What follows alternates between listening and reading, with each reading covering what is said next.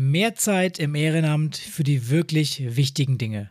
Meistens etwas, was man erreichen kann, wenn man die Strukturen im Verein anpackt. Deswegen schauen wir heute darauf, welche Prozesse man wie im Verein anpacken könnte, um auf einmal völlig neue Möglichkeiten im Verein zu haben. Dabei spielt dann sowohl die digitale Komponente eine Rolle, wie auch das tägliche Miteinander im Verein. Wenn dieses strategische Ausmisten für dich interessant klingt, dann bleibe jetzt dran. Weiter geht's nach dem Intro.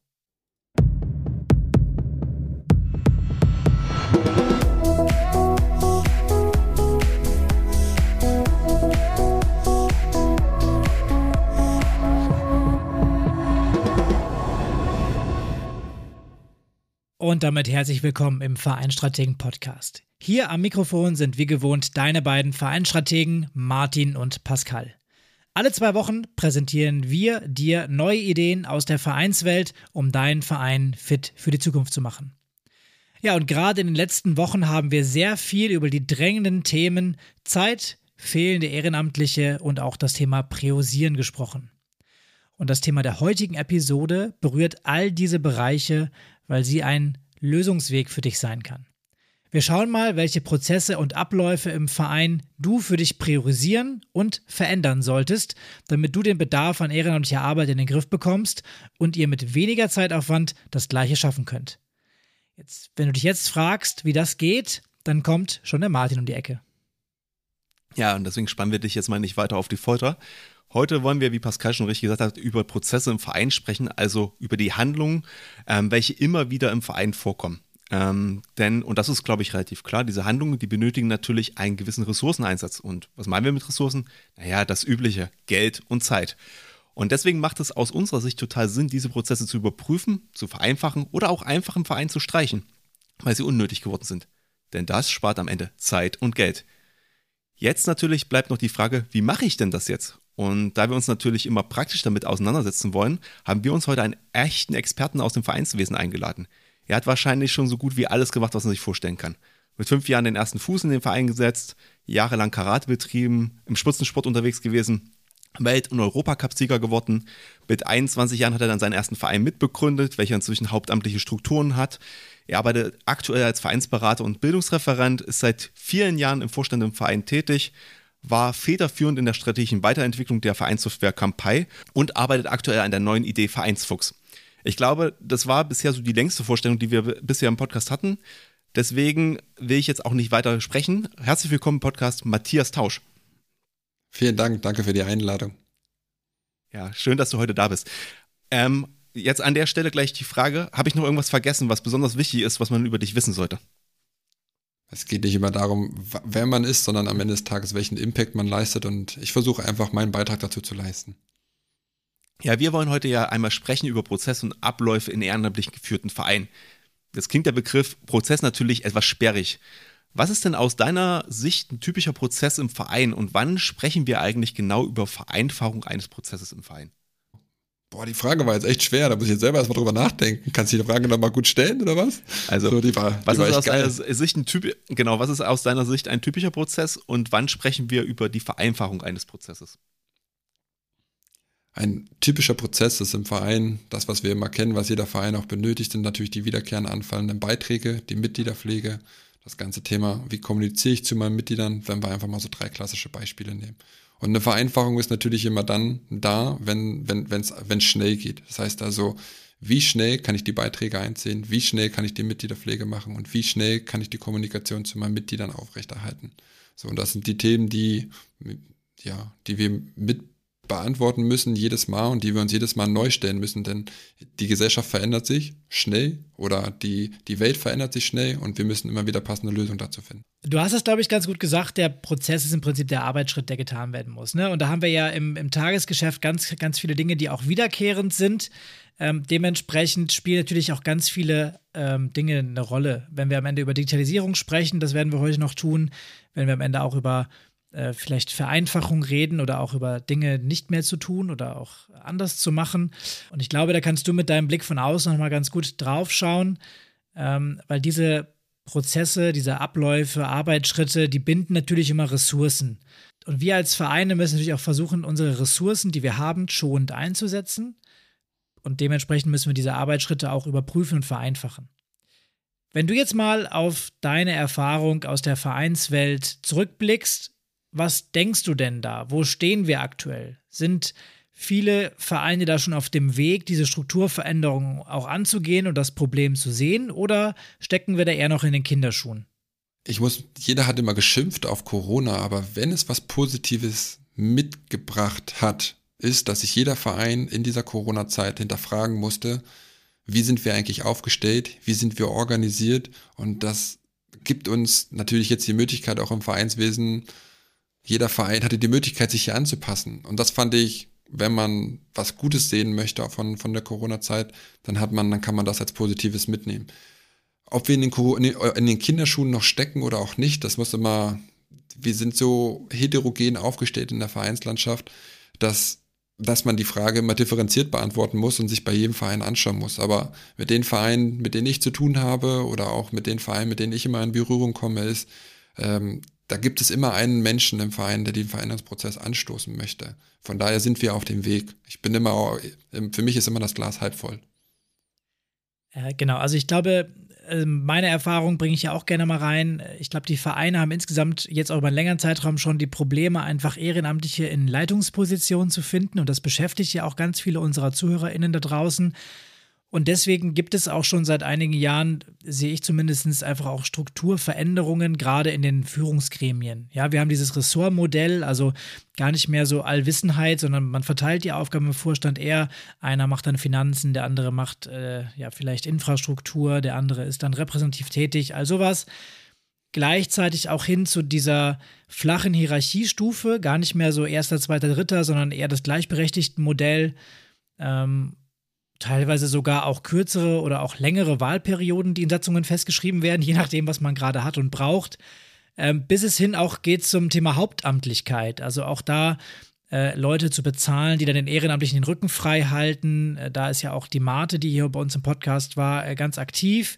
Und all das sind so Überlegungen. Ich glaube, was du richtiger, richtigerweise gesagt hast, Corona war nochmal so ein kleiner Boost, was die Digitalisierung angeht, weil von jetzt auf heute ähm, sind viele haben gerade über Prozesse gesprochen, also Arbeitsschritte, einfach nicht mehr in der gewohnten Art und Weise möglich gewesen und dementsprechend muss es da Veränderungen geben. Ähm, wir sind da aber tatsächlich noch lange nicht am Ende in meiner äh, Wahrnehmung, weil eben viele Vereine gerade starten und du hast es gesagt, die Vereinslandschaft ist heterogen. Gerade die etwas kleineren Vereine, die haben das Thema ein bisschen ausgesessen. Vielleicht läufst du auf dem ähm, Dorf, Land, Stadt, wie auch immer, noch gerade ganz gut. Ähm, das heißt, das Thema wird uns aus meiner Sicht zumindest auch noch die nächsten Jahre begleiten. Kann ich dir nur in dem Sinne zustimmen. Und das, was ich halt persönlich schön finde, ist, dass die Lösungsfindung so vielfältig ist. Es gibt nicht diese eine Antwort, sondern es gibt die Antwort für den Verein. Und deswegen ist es so schön, wenn es die Eier, also wenn es die Patentlösung geben würde, dann würden die ja alle schon machen. Und das, das, das Schöne ist, dass es halt immer jemanden gibt im Verein, der diese Lösung gerne erstreben oder machen möchte und der dann gegen die Windmühlen ankämpft. Und das ist halt ja auch diejenigen, die hier auch zuschauen. Das sind auch genau die Menschen, die ihr, die ich auch erreichen möchte, um zu sagen, kämpft weiter, bleibt dran, denn am Ende des Tages setzt sich das auch durch.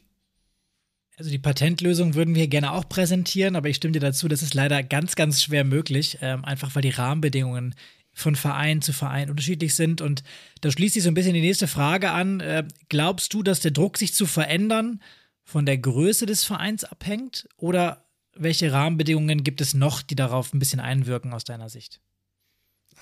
Also Druck, sich zu verändern, entsteht ja, ist es ja, ist ja am Ende des Tages ein Bedürfnis, die, den der Verein selber für sich beantworten muss. Also Größe spielt da meiner Meinung nach keine Rolle, sondern am Ende des Tages, welchen Zweck erfüllt der Verein und der daraufhin muss, muss es ja Lösungen geben und je nachdem sind sie ausgeprägter oder nicht ausgeprägter. Besteht Handlungsbedarf oder kein Handlungsbedarf.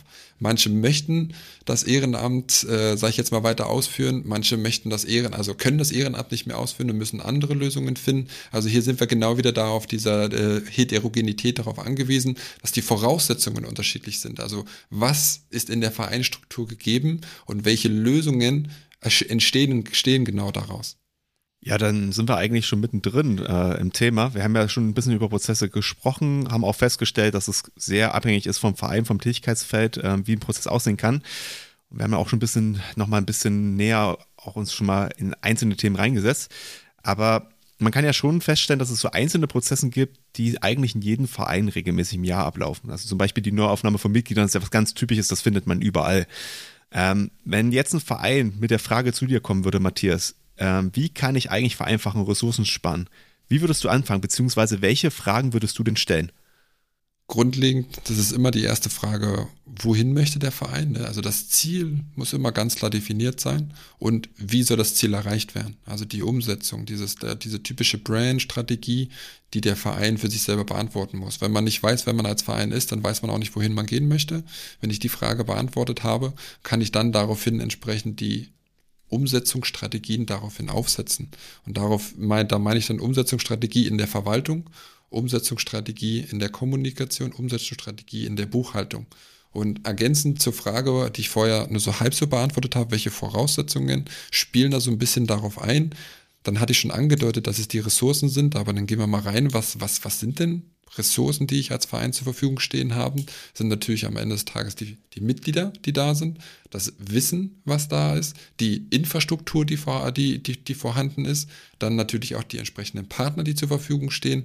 Das sind die Faktoren, die da auch ein bisschen drauf einzahlen, die dann immer in Kombination mit, wo will ich hin, wer will ich sein, mit den Voraussetzungen, die da sind und wie können wir das Ganze jetzt umsetzen. Das heißt, auch da im Vorfeld nochmal ein bisschen Vorarbeit leisten, sich Gedanken machen, was möchte ich tun, um dann das Wie zu definieren. Also wir bleiben jetzt mal ganz konkret bei dem Thema Mitgliedsantrag. Angenommen, wir machen das noch ganz klassisch äh, Papierform, liegt gedruckt in der Halle aus, die Leute nehmen es mit nach Hause, füllen es aus, bringen es dem Übungsleiter wieder mit, der Übungsleiter gibt es an den Vorstand weiter, der Vorstand trägt das in seine Mitgliederdatenbank ein. Das könnte so ein typischer Prozess, so eine typische ähm, Beschreibung sein.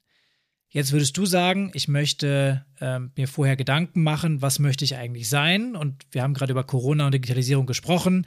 Bedeutet also in diesem Schritt, mein Ziel könnte es sein, das Ganze digital abzubilden. Dann würde, wenn ich das richtig verstanden habe, jetzt das die Vorüberlegung sein und jetzt würden wir das Wie definieren. Also wie bekommt das Mitglied den Mitgliedsantrag übermittelt? Auf der Homepage zum Beispiel.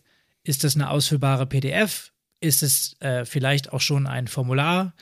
Äh, wie ist denn die Schnittstelle auch zur Software? Also ne, man sieht allein an dieser Überlegung schon, da fallen möglicherweise ein paar Arbeitsschritte auch weg. Der Übungsleiter zum Beispiel muss nicht mehr drucken, die Dinger dabei haben oder das muss nirgendwo mehr ausliegen. Das spart wieder Zeit und Ressourcen. Ich glaube, das ist so, um das mal ganz anschaulich zu machen.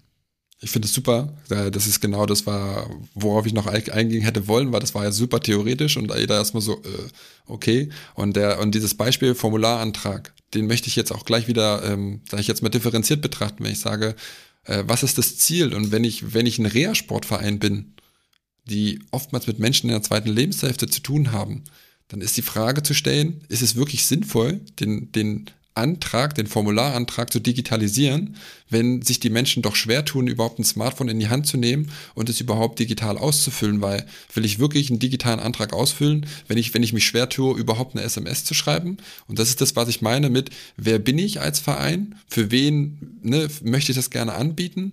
Und dann runtergebrochen, welche Voraussetzungen habe ich, also welche Mitgliederstruktur habe ich? Und dann wieder runtergebrochen und was muss ich daraufhin anwenden? Wohingegen dann zum Beispiel in einem Mehrspartenverein natürlich die Frage beantwortet mit, ich habe verschiedene Abteilungen, Betreuungen. Ich habe eigentlich hauptsächlich Kinder mit den entsprechenden Eltern dahinter. Ich möchte äh, ein breites Sportangebot für die ganze Familie anbieten. Und hier ist natürlich der digitale Antrag Gold wert, weil ich will nicht fünf Zettel ausfüllen für meine fünf Kinder, sondern ich will am Ende des Tages einen Antrag ausfüllen für alle meine Kinder, dass ich die alle verhafte. Und dann macht es am Ende des Tages diesen Prozess einfach und schlank.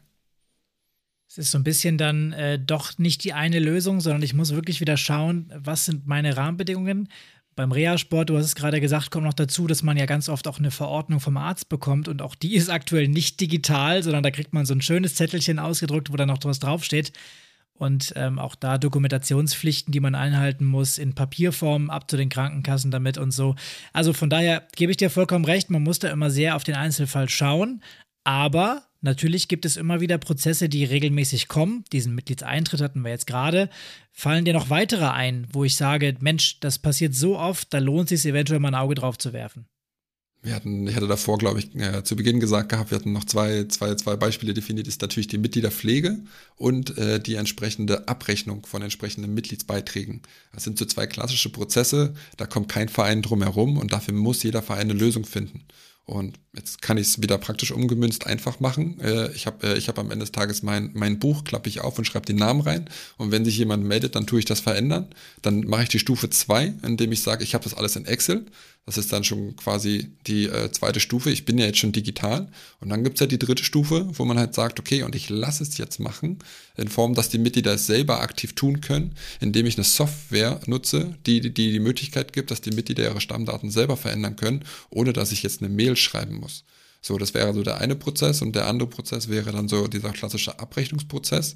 Nun kann ich ne, das Ganze am Ende des Tages mir bar geben lassen. Das ist dann der eine Prozess. Dann gehe ich eine Stufe weiter. Ich gehe zur Bank und tippe dann jedes Mal äh, ein, wie viel Geld ich von wem irgendwie einziehen möchte. Oder ich mache das dann auch wieder in einer Kombination mit einer Software, dass ich dann den Beitrag hinterlege und dann monatlich aufs Knöpfchen drücke mit entsprechenden Online-Banking und ziehe das dann ein. Also es sind so zwei klassische Beispiele nochmal. Und das sind sogar zum, zum Glück Beispiele äh, von einem Verein, von einer Vereinsarbeit, die generell gültig sind. Wenn wir, wenn wir uns mal äh, die, die drei vom Anfang genannten einfach mal aufgreifen. Dann frage ich dich doch jetzt direkt einmal mit, welcher Tätigkeit würdest du denn starten? Also wenn du jetzt wirklich da sitzt einfach und dir überlegst, ähm, gibt es irgendwelche Faktoren, die da eine Rolle für die Entscheidung spielen würden? Oder ist es so, dass du sagst, gut, du guckst dir das an, was vor allem sehr standardisiert über alle Vereine geht, weil es dafür schon Lösungen zum Beispiel am Markt gibt? Oder wie würdest du anfangen? Ähm, ich hatte ja schon gesagt gehabt, ne, dieses, also die Grundlagen wieder, wieder klären, wer bin ich, äh, ne, welche Voraussetzungen habe ich, wo möchte ich gerne hin und dieses, wo möchte ich gerne hin, gibt, gibt dir die Lösung. Möchte ich gerne digitaler sein? Möchte ich gerne schneller oder näher an den Mitgliedern sein. Und das, das, das Ziel ist am Ende des Tages das, wo das Problem auch einfach herrscht. Und da ist, bedeutet das einfach zuzuhören, diese grundlegenden Bedürfnisse abzufragen. So, und da müsstest du mir jetzt ein konkretes Beispiel nennen.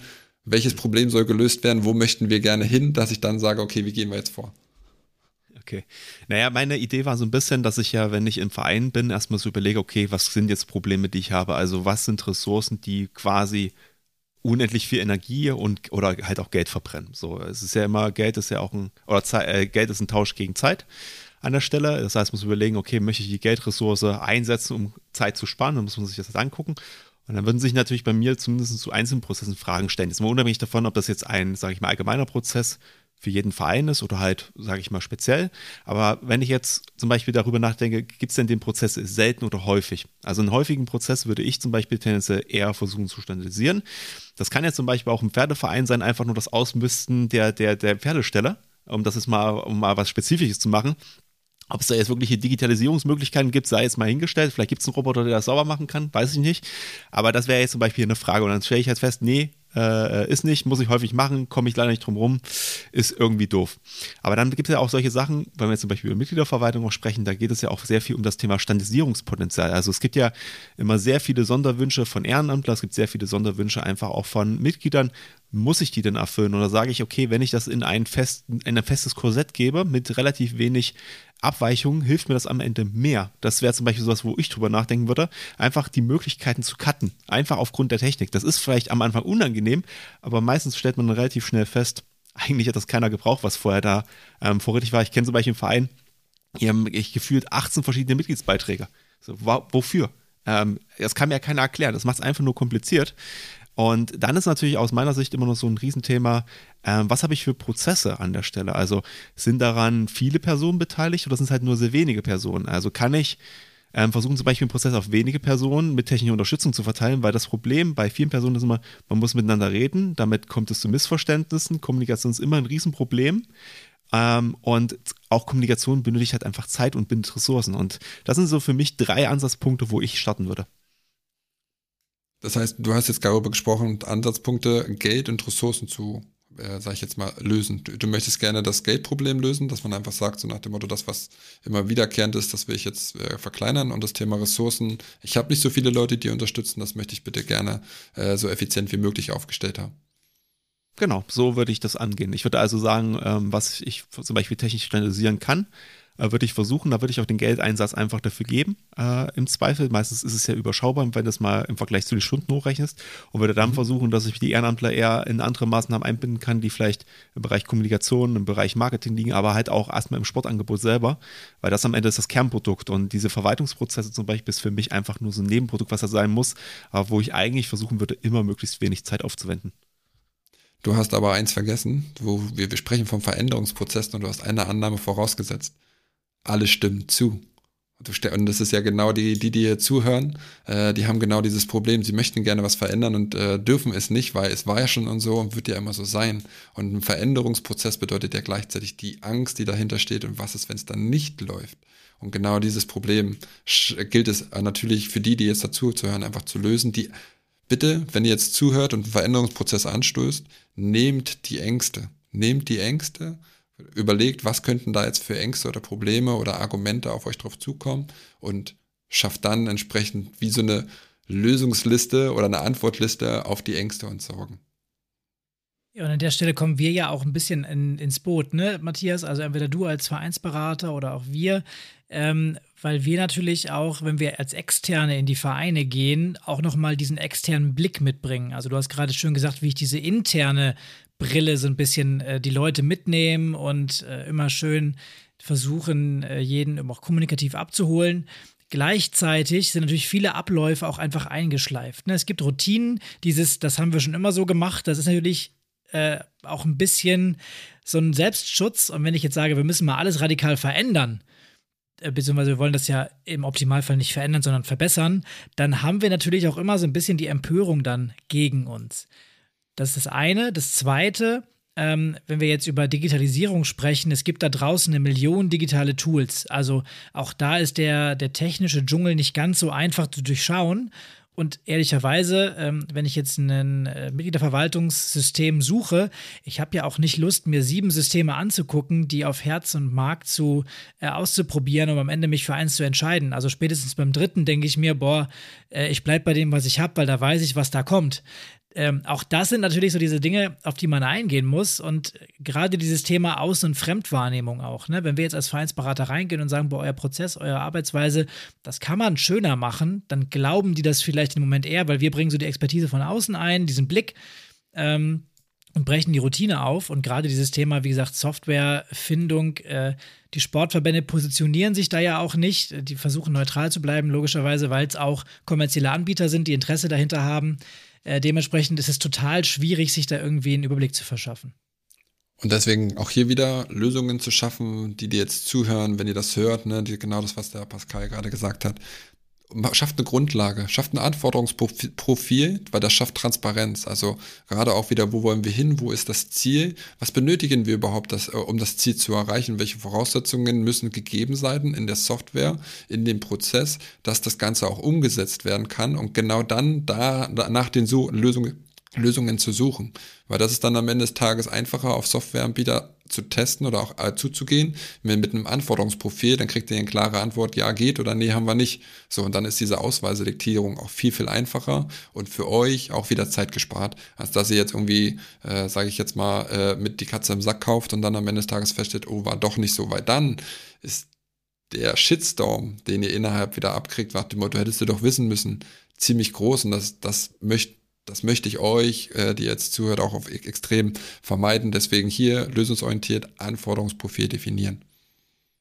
Und genauso haben wir das nämlich auch gemacht. Also wir sind ähm, ja Anfang des Jahres auch eingestiegen in diesen Vereinsgründungsprozess und dann auch Auswahl einer geeigneten Software. Auch da haben wir uns einen Anforderungskatalog geschrieben an den Sachen, die Must-Have sind und die Nice-to-Have sind, haben uns dann was angeschaut und am Ende haben wir uns ja auch für, für eine Software dann am Ende entschieden. Ähm, spart nicht das Durchklicken, spart nicht das Ausprobieren, aber man kommt der Sache ein bisschen näher. Ähm, schlussendlich ist das aber ja auch eine Geschichte, wenn ich sage, ich möchte mir eine Software anschaffen, dann habe ich den, den Themenbereich Digitalisierung. Wenn ich den so ein bisschen verlasse, könnte ich aber auch darüber nachdenken, Arbeitsschritte an Externe zu vergeben. Ich könnte die Buchhaltung oder auch die Rechnungslegung an einen Steuerberater abgeben. Ähm, auch das ist sicherlich denkbar. Da geht mir natürlich ein Stück weit die Kontrolle verloren, aber ich bekomme auch ein Know-how vielleicht dazu und wenn ich beim Steuerberater zum Beispiel bleibe, dann bekomme ich auch eine gewisse Garantie, dass das stimmen muss, weil ansonsten haftet der Kollege nämlich dafür. Was hältst du denn davon? Ich bin ein Riesenfan davon. Das ist auch genau wieder mit den Voraussetzungen, was ich gemeint habe, ist, was tue ich und was lasse ich. Gerade wenn ich feststelle, dass mein Verein nicht dafür ausgelegt ist. Äh, Gerade wenn es dann darum geht, ich will mich, ne, ich, äh, wie schlagen wir die, die Kurve, so nach dem Motto, ich möchte mich, äh, sage ich jetzt mal, innovativer aufstellen, ich möchte digitaler wahrgenommen werden und ich habe aber keine Kompetenz im Verein. ja, dann suche ich mir wie ein externes, dann kommen wir wieder zu den entsprechenden Beratern, ähm, dass man einfach sagt, äh, wer könnte das denn für uns umsetzen? Wo ist denn das größte Vertrauen da, dass wir dort entsprechend hingehen? Also ich bin ein Riesenfreund davon, so nach dem Motto machen oder lassen, die Entscheidung zu treffen und dann dafür die entsprechenden finanziellen Ressourcen zur Verfügung zu stellen. Und vielleicht da noch eine Anmerkung, um da auch wieder eine Lösung mit an die Hand zu geben. Oftmals werden Dinge, die ausgelagert sind oder auch Software, Berater, sie werden immer als Kostenfaktor gesehen. Und das ist auch so ein, meiner Meinung nach ein großes Punkt. Ich habe äh, beim letzten Seminar darüber auch gesprochen, äh, zu nach dem Motto, seht ihr die Investition, seht ihr, seht ihr die Software als Kosten oder Investition? Und ich habe mal abgefragt grundsätzlich, wo ist der Unterschied zwischen Kosten und Investition? Und man hat hier festgestellt einfach, dass die Unterscheidung gar nicht so klar ist. Nur ich musste dann nochmal aufklären, Kosten ist etwas, das ist dann weg. Das hab, da, da habe ich nichts gewonnen. Und eine Investition ist etwas, was nachhaltig einen Wert schafft. Ist so ähnlich, ich investiere ja auch in einen Hauskauf und äh, oder ich kaufe mir ein Auto. Das Auto kostet mich. Das ist also ein Nutzgegenstand. So, und das sind nochmal so zwei auch fundamentale Geschichten, wenn wir darüber Dinge auch sprechen, auch auszulagern, die beim Steuerberater Geld kosten, die beim Vereinsberater auch nochmal Geld kosten. Jetzt hast du ja einige Beispiele schon genannt für das Themenfeld Auslagern. Ähm, vielleicht jetzt mal etwas, was nicht ganz so äh, typisch ist. Also ja mal ja, ähm, sag mal, so eine Buchhaltung, das ist ja, glaube ich, naheliegend, dass man es auslagert und so gewisse Vereinssoftware äh, sich anzuschaffen, ist, glaube ich, ist auch Geheimnis. Aber gibt es denn vielleicht so Sachen, wo man einfach Sachen auslagern kann, die die meisten Vereine gar nicht auf dem Schirm haben? Ja, da habe ich auf jeden Fall zwei Bereiche, äh, die ich hier mal nennen kann, die auch das eine ist so ein bisschen, wo man sich fragt, okay, da fangen die einen schon drüber an nachzudenken und beim anderen ist so völlig underrated äh, in, in, in die Richtung, wo man sagt, habe ich nie drüber nachgedacht, weil gefühlt macht es kein Verein. Deswegen fange ich mal mit dem, äh, äh, fange ich mal mit dem an, wo viele schon drüber nachdenken und das ganze Thema Events anzusprechen. Es gibt viel, wo viele Vereine versuchen, auch eigene Events umzusetzen und auch versuchen auch selber umzusetzen, weil es meistens auch die eigene Existenz mit dranhängt, weil das, was man dann verdient, das ist dann quasi, das, das, das muss dann für das ganze Jahr reichen. Ähm, aber ich bin der Meinung, dass das ganze Thema Events und das ganze Thema Darstellung, Ressourcen, Auf- und Abbaugeschichten, gerade auch im Hinblick mit den fehlenden Ressourcen, wenn ich hier es schaffe, mit einem entsprechenden Partner zusammenzuarbeiten und das ganze Thema Event auszulagern, habe ich einen riesen, habe ich einen riesen Batzen an Ressourcen wieder freigeschaufelt. Weil wie oft kommt es hier vor, dass man nach einem Event sich hinsetzt beim Bier und sagt, nie wieder. So, und gefühlt, und wenn dann das Jahr wieder sich den, wieder zum, äh, also wieder ein Jahr jährt und das heißt, oh, das Event steht wieder an, dann sagt man, okay, gut, packen wir es wieder an, so ungefähr. Und wenn man also hier mit einem entsprechenden externen Partner zusammenarbeitet und sich hier helfen lässt, dann hat man, glaube ich, eine große Win-Win-Situation geschaffen. Das zum einen und das zum zweiten, was also wirklich meiner Meinung nach ziemlich unterschätzt wird, was auch in die Richtung Marketing, Reichweite geht, ist das ganze Thema SEO. Das ganze Thema, wie werde ich online gesehen? Wie, also, ich würde jetzt mal behaupten, dass sich kaum ein Verein darum schert, wie er bei entsprechenden Suchanfragen gerankt oder gelistet ist.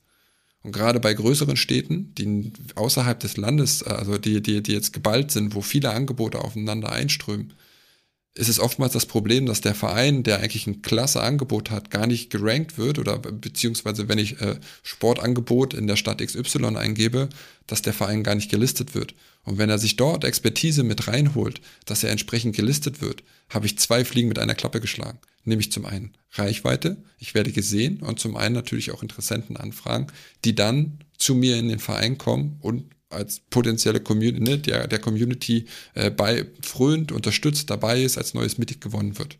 Vielleicht kannst du noch mal ganz kurz für unsere Zuhörer einmal erklären, was SEO bedeutet. Also die meisten haben wahrscheinlich schon mal mit dem Internet zu tun gehabt, aber ähm, ich vermute, dass es vielleicht auch noch einen leichten Erklärungsbedarf gibt an der Stelle. Danke. Ich, ja, der SEO ist äh, alles, was ich in, am Ende des Tages die organische Suche. Ähm, Google ist ja die größte die, die Suchmaschine, aber es gibt ja auch andere wie Bing. Da kann ich was ins Suchfeld eintippen, so nach dem Motto Sport in und dann, was weiß ich, Potsdam zum Beispiel. Und dann wird mir, äh, dann werden mir entsprechende Anzeigen von entsprechenden passenden Angeboten angezeigt. Und jetzt ist es oftmals so, gerade umso kleiner der Verein ist, umso weniger, umso weniger wird die Suchanzeige nach oben gerankt, weil es zeigt sich in der Suche äh, bei Google zum Beispiel, dass zu 85 oder mehr Prozent die erste Seite durchgescrollt oder gesucht wird und die ersten drei Anzeigen am häufigsten geklickt werden. Und wenn ich es schaffe, mit meinem Angebot in den, in den ersten drei Positionen bei der Suchanfrage genannt zu werden oder, oder positioniert zu werden, dann habe ich auch die größte Chance, dass dort entsprechend Traffic draufkommt. Also Traffic in Form von, dass da jemand klickt ja, sehr gut erklärt. Ähm, braucht man, glaube ich, nicht so groß hinzufügen. Vielleicht nochmal an der Stelle auch für die Vereine. Ähm, es gibt auch durchaus Personen, ähm, die im Bereich SEO unterwegs sind, auch in der Vereinslandschaft. Also könnt ihr mal googeln, bei die wissen, die findet ihr auf jeden Fall, die machen SEO ja richtig. Wenn ihr sie nicht findet, machen sie SEO auf jeden Fall schlecht. Dementsprechend könnt ihr da schon das Unterscheidungskriterium finden. Ähm, sonst gibt es auch ab und zu immer mal ähm, Fortbildungen der verschiedenen Verbände, gerade der Fachverbände, die machen da doch immer mal zu was. Da kann man sich auf jeden Fall schon mal so einen ersten Überblick holen und weiß, worauf man achten muss. Ähm, was ich äh, total spannend finde, ist das Auslagern von Events. Äh, da nochmal ganz kurze Rückfrage, Matthias. Gibt es da eigentlich einen Anbieter schon am Markt, der das äh, so in der Form stringent durchzieht? Nein, also es gibt keinen Pauschalanbieter, der sagt, für die Vereinslandschaft mache ich jetzt äh, verschiedene Events. Auch hier wieder äh, am Ende des Tages ist, der, ist dann doch das Vereinsevent dann doch ein Nischenprodukt, was man halt anbietet, aber was man halt in dem Sinne machen kann. Viele Vereine übernehmen ja teilweise auch kommunale Tätigkeiten in Form von das Vereinsevent ist gleichzeitig das Stadtevent. Gerade auf dem ländlichen Bereich ist das so. Also wenn der Verein was anbietet, dann ist das quasi für, für die, für die, für die gesamte, äh, für, die, für das gesamte Dorf einfach so nach dem Motto, alles klar, Abfahrt. Äh, so nach dem Motto, da gehen wir hin. Und da meine ich das in der Form, dass man also auch hier durch clevere Partnerschaften dann auch eine Kofinanzierung zum Beispiel auch mit der Kommune hinkriegen, hinkriegen kann, mit der Stadt auch dann entsprechend äh, sich einigen kann, dass die Ressourcen, also in Form von, dass die Mitglieder entlastet werden und das Event auch wirklich genießen können. Nicht, dass alle vom Verein eingebunden sind beim Event und für alle anderen das Event machen und man selber als Verein hat gar keinen Spaß dran oder beziehungsweise nur bedingt ab, äh, ab, ab 5 Uhr früh, wenn man wieder aufräumen darf. Deswegen darauf wollte ich jetzt hinaus. Wobei das ja ein bisschen der Standard ist, ne? Also die Leute vom Verein stehen hinterm Tresen und nicht vorm Tresen. Oder ab der, nach dem Schichtwechsel sind quasi die, die dann äh, fertig sind, die besten Kunden der Kollegen, weil das geht ja zugunsten des Vereins. Deswegen haben wir den Denkanstoß gegeben, das vielleicht auch umzudrehen, zu sagen, wir machen ein Event für äh, die entsprechenden, also, also ein wirkliches Event, ne, dass es also so, äh, sage ich jetzt mal, größtenteils ausgelagert ist und man macht nur das Bühnenprogramm als Verein, dass man am Ende des Tages das widerspiegelt. Und der Partner, mit dem man zusammenarbeitet, der macht die entsprechende Man-Woman-Power dann dementsprechend, äh, um die Stände zu betreuen und das Ganze drumherum. Jetzt haben wir so ein bisschen über Auslagern gesprochen, über Digitalisieren und Vereinfachen.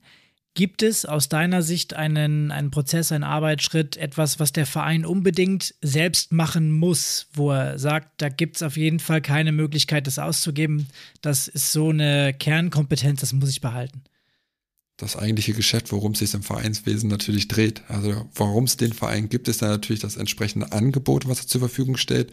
Das ist natürlich schwer auszulagern. Alles andere kann ich auslagern. Aber das Kernangebot, das muss natürlich vom Verein selber kommen, äh, egal welches Angebot, äh, von welchem Angebot wir da jetzt auch sprechen. Und so ein bisschen das Drumherum, das kann ich dann organisieren. Also logischerweise die den Vereinsvorstand äh, kann ich auch nicht in, in, erster Form abgeben. Also wüsste ich zumindest nicht, dass es Rechtsanwälte gibt oder so, die dann da äh, sich ins Handelsregister oder ins Vereinsregister eintragen lassen. Das gibt äh, schon. Also da schon? kann ich schon, ja, es gibt es ah, okay. tatsächlich schon. Es gibt, äh, ich habe ich hab auch schon ein paar Anfragen gekriegt, ob ich nicht einfach den Vorstandsvorsitzenden, also ne, die Vorstandstätigkeit einfach mit übernehmen kann. Und äh, also die Anfragen gab es alles schon bei mir. Also von daher, äh, da gibt es eine Nische und da gibt es auch schon Sammelbecken dafür. Aber das ist jetzt nicht, sage ich jetzt mal, State of the Art. Okay, dann habe ich schon mal wieder was gelernt. Also wusste ich auch noch nicht, finde ich auch spannend. Müssen wir vielleicht im Nachgang nochmal drüber sprechen, äh, wie das so funktioniert. Wobei, äh, wir haben natürlich auch immer so ein bisschen dieses viele Kirche verderben den Brei-Prinzip. Ne? Also wenn ich jetzt versuche, natürlich auch Arbeit auf mehreren Schultern zu verteilen, so wie wir das hier im Podcast ja auch immer versuchen, den Leuten nahezulegen, projektorientierter Sachen zu denken, ähm, einfach auch versuchen, ja, einfach die Arbeit so aufzuteilen, dass sie in den Alltag reinpasst, sei es also äh, im Vorstand oder eben auch dann als, als Übungsleitung. Ähm, natürlich kommt mit mehr Personen auch wieder in so einen Prozess, in so einen Arbeitsschritt eine gewisse Komplexität rein. Ich habe mehr Personen, die geupdatet werden müssen.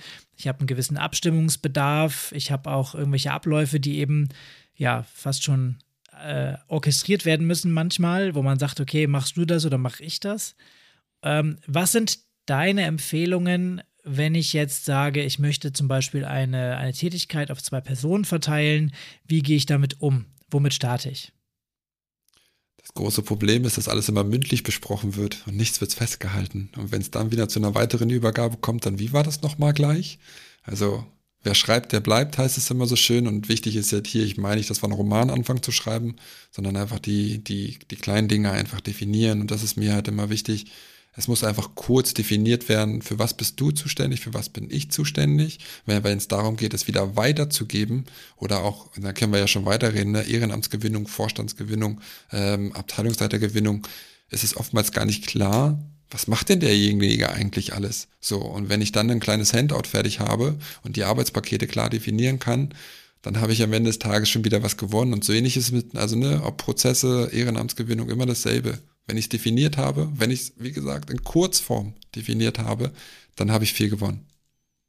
Ja, da könnt ihr natürlich auch bei uns im Podcast reinhören. Wir haben ja mal eine Folge gemacht zum Thema Dokumentation und warum eine Vereinsdokumentation so extrem wichtig ist. Und da geht es genau um diese Probleme, äh, die Matthias jetzt auch schon genannt hatte. Ähm, also es gibt hier was im Podcast, ähm, um dieses Problem zumindest schon mal zu lösen. Aber was natürlich auch wichtig war, was du auch gerade schon genannt hast, äh, das Thema Ehrenamt und natürlich auch ein bisschen anspielen auf das, was Kai schon gesagt hat, ist ja irgendwie auch im Wandel. Also wir wissen, weniger Personen wollen diese langjährigen Posten übernehmen, wir wollen mehr projektbezogen arbeiten.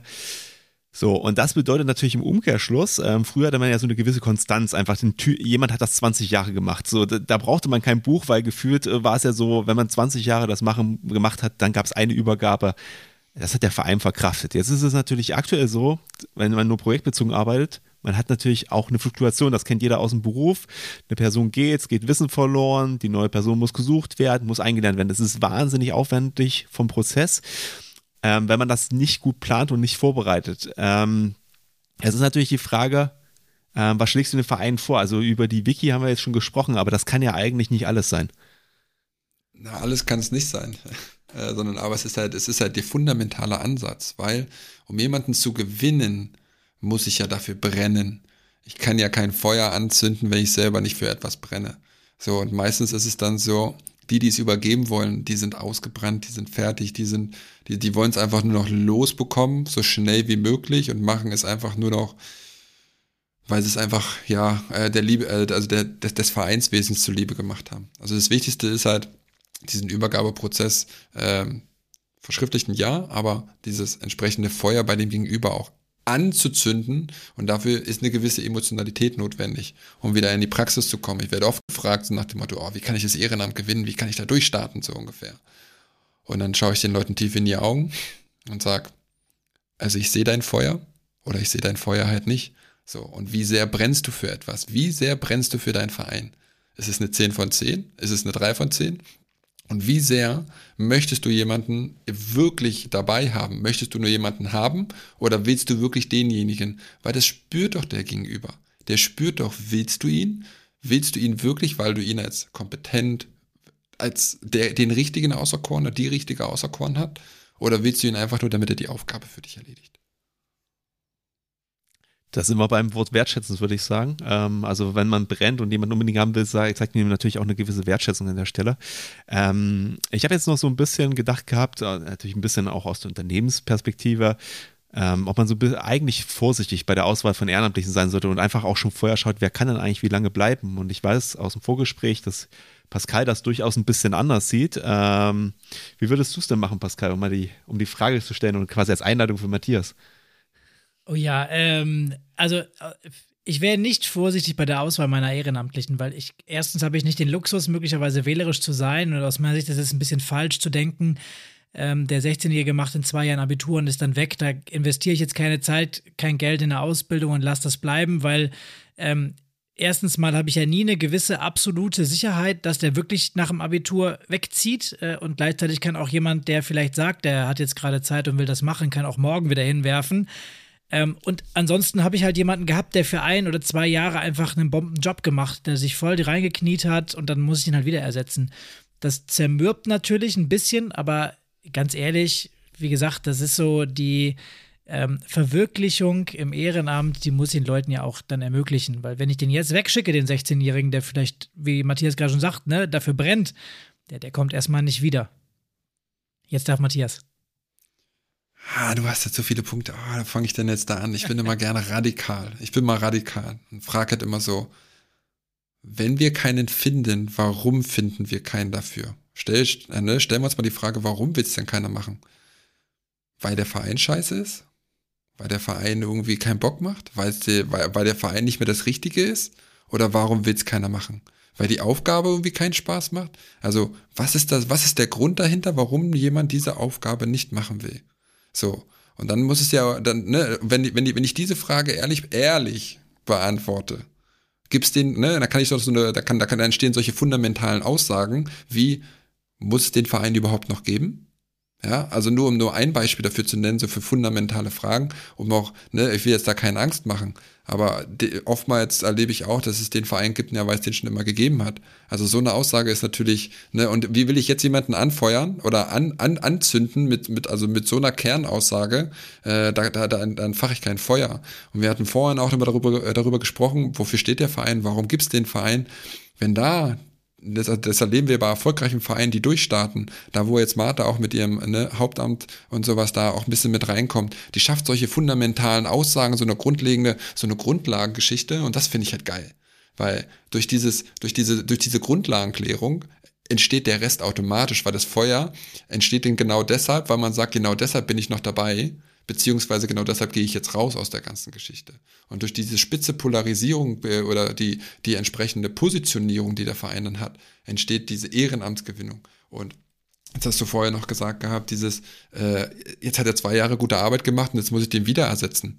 Da müsste eigentlich, wenn der gute Arbeit gemacht hat, schon der nächste bereitstehen.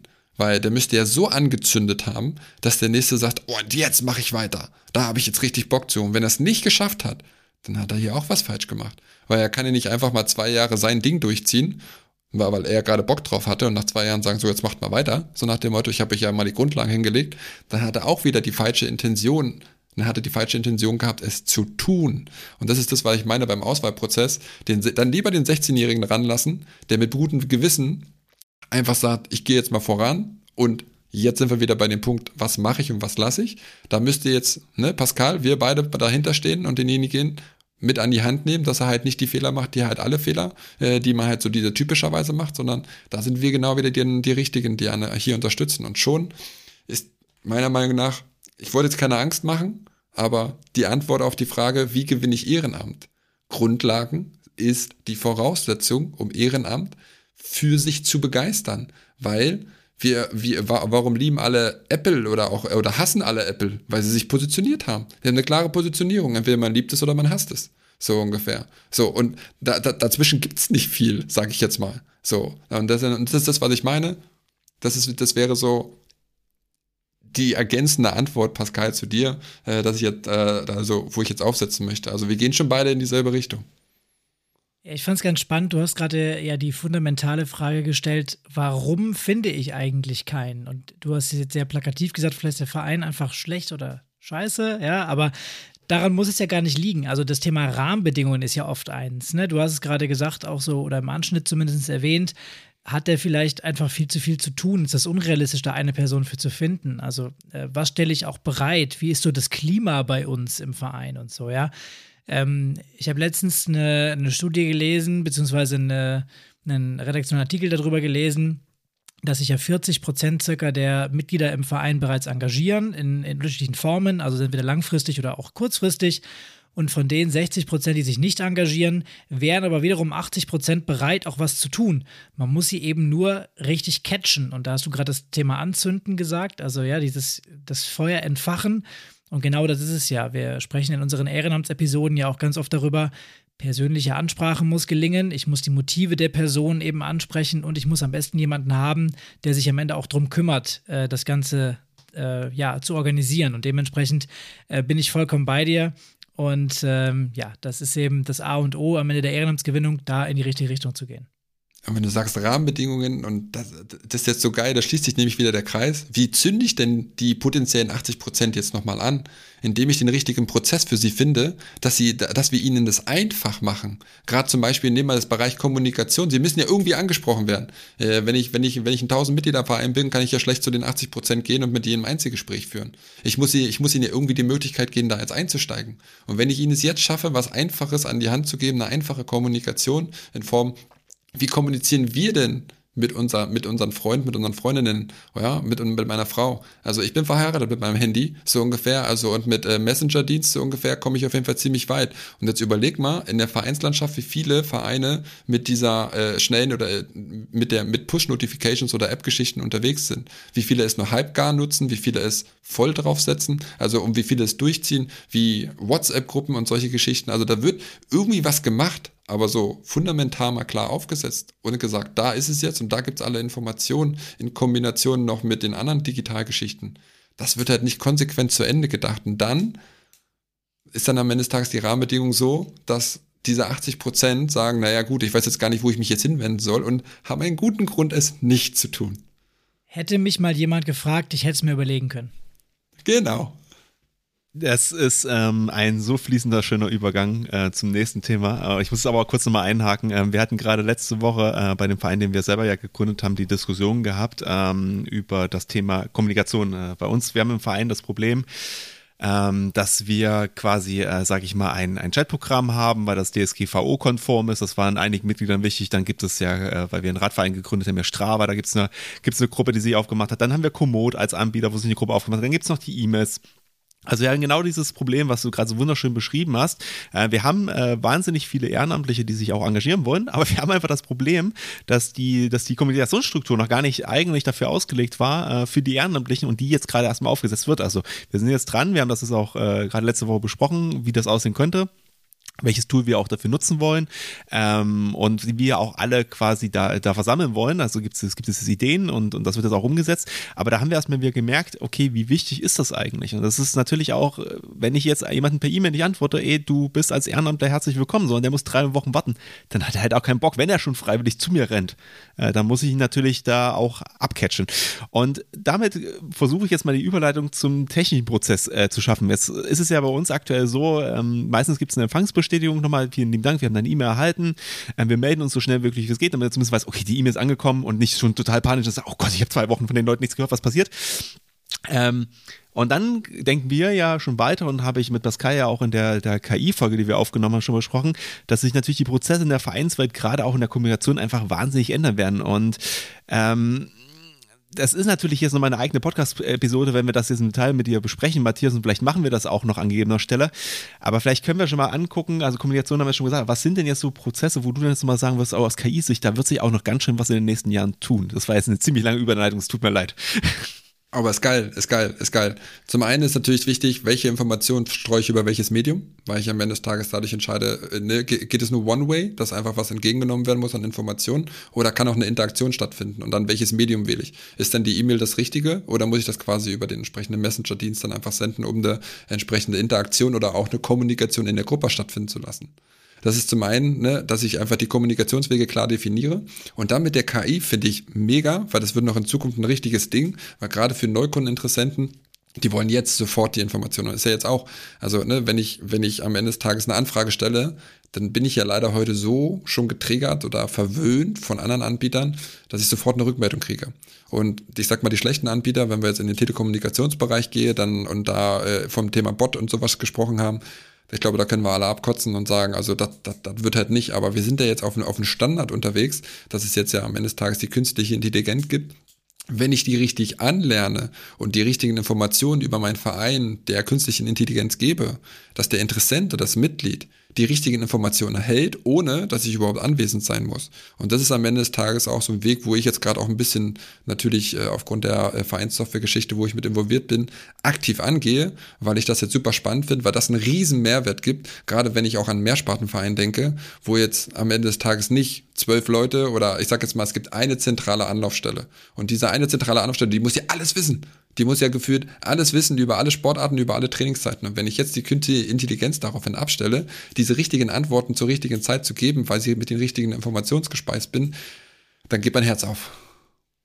Dann bist du ja auf dem Weg in Richtung äh, einer digitalen Geschäftsstelle auch, ne? Dass du sagst, du bist 24-7 erreichbar.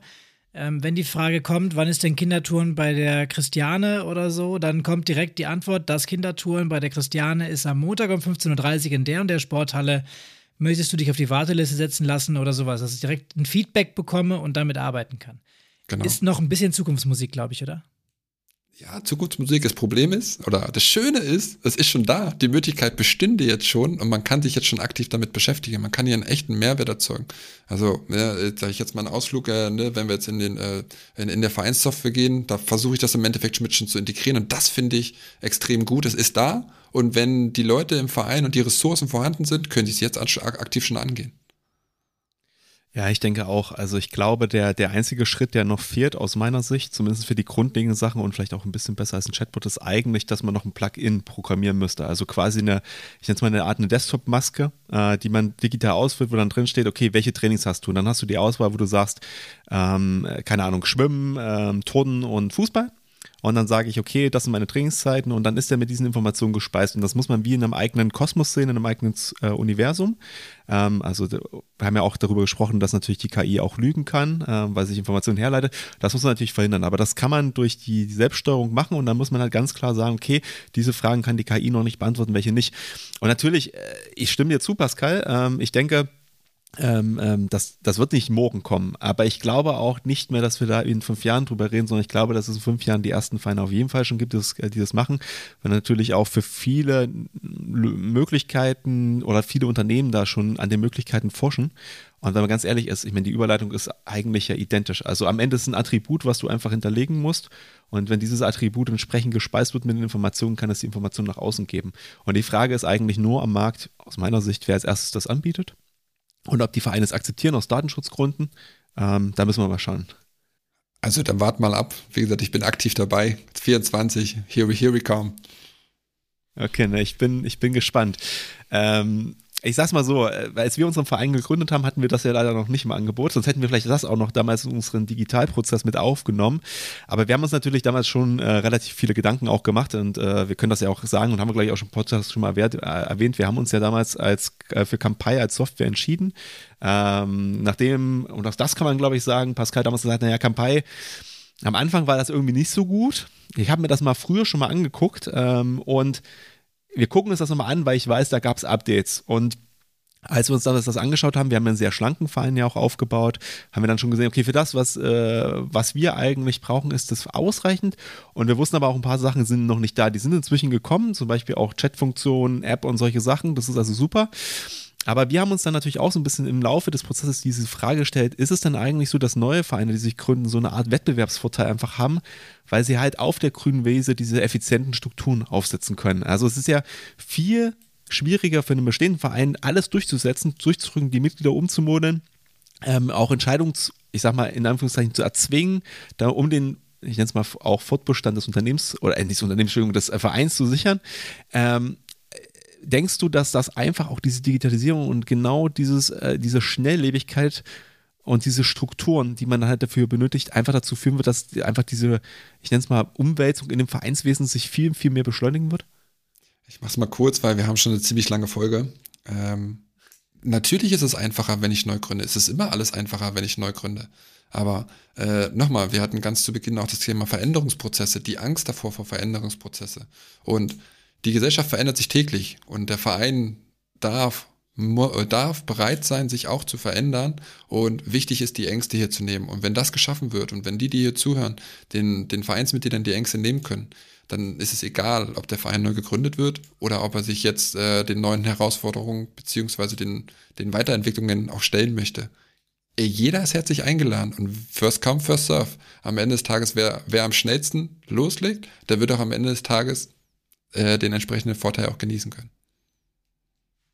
Das, da stimme ich dir zum Teil zu. Ich glaube, bei den Digitalprozessen bin ich da vollkommen bei dir. Ja, eine Neugründung kann direkt äh, dazu führen, dass ich diese Prozesse anstoße, dass ich direkt auf eine, wie wir es auch gemacht haben, vielleicht äh, smartere, schlankere Struktur umstelle. Beim Thema grundlegende Vereinstruktur bin ich mir da nicht so ganz sicher. Also wenn wir abseits der Digitalisierung schauen, weil ein Verein ist ja dann eine Vereinigung von Leuten mit den gleichen Interessen. Wenn ich einen Verein gründen möchte, womit fange ich an mit einer Satzung zum Beispiel?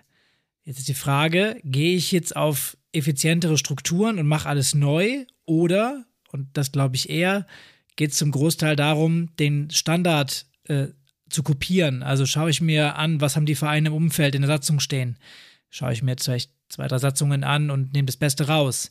Frage ich von meinem Sportbund nach einer Standardsatzung. Auch das sind natürlich diese Dinge, da ist dann nicht State of the Art, auch wenn es vielleicht versucht wird. Und das Vereinsrecht an sich ist natürlich auch nicht State of the Art. Also es gibt Sachen, die sind vorgeschrieben, ja. Also ich brauche immer irgendwie eine namentliche Nennung der Paragraph 26 äh, haftenden Mitglieder. Äh, ich muss die Eintragung im Vereinsregister machen und ich muss da auch immer hinterlegt sein. Ich muss Vertretungsgewalt äh, äh, irgendwie organisieren. Also sowas. Das sind halt Sachen, die lassen sich nicht verschlanken, ähm, weil es einfach gesetzliche Vorgaben sind. Dementsprechend so bei diesen analogeren, älteren Prozessen lässt sich relativ wenig machen. Beim Thema Digitalisierung, ja, da äh, kann man schon mit einem neuen Verein bestimmte Sachen abkürzen, als wenn ich jetzt in einen Verein von 1857 reingehe.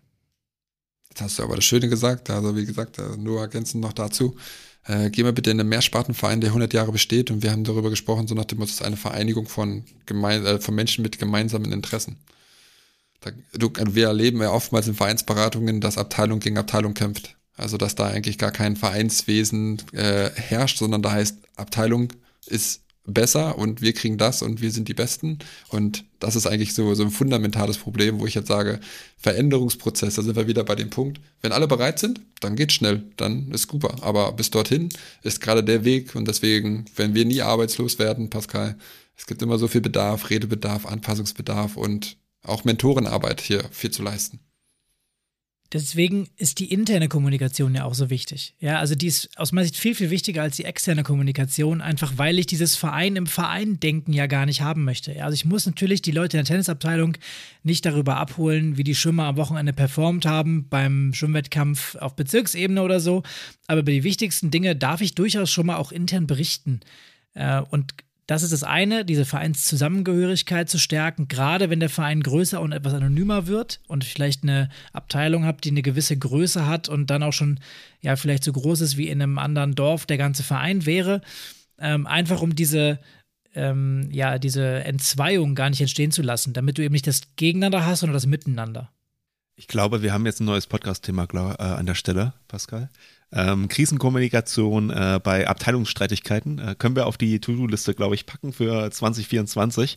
Müssen wir nur noch jemanden suchen, der davon Ahnung hat, weil bei uns natürlich alles in Harmonie hier abläuft. Dann erstmal vielen lieben Dank, Matthias, dass du dich äh, heute zur Verfügung gestellt hast, die ganzen Fragen beantwortet hast. Ähm, da war sicherlich einiges für die Zuhörer dabei. Wir sind ja heute quasi alles durchgeritten. Also wir waren bei Digitalisierung, äh, wir waren beim Thema Ehrenamt, wir waren beim Thema Prozesse und alles haben wir heute festgestellt, hängt eigentlich miteinander zusammen.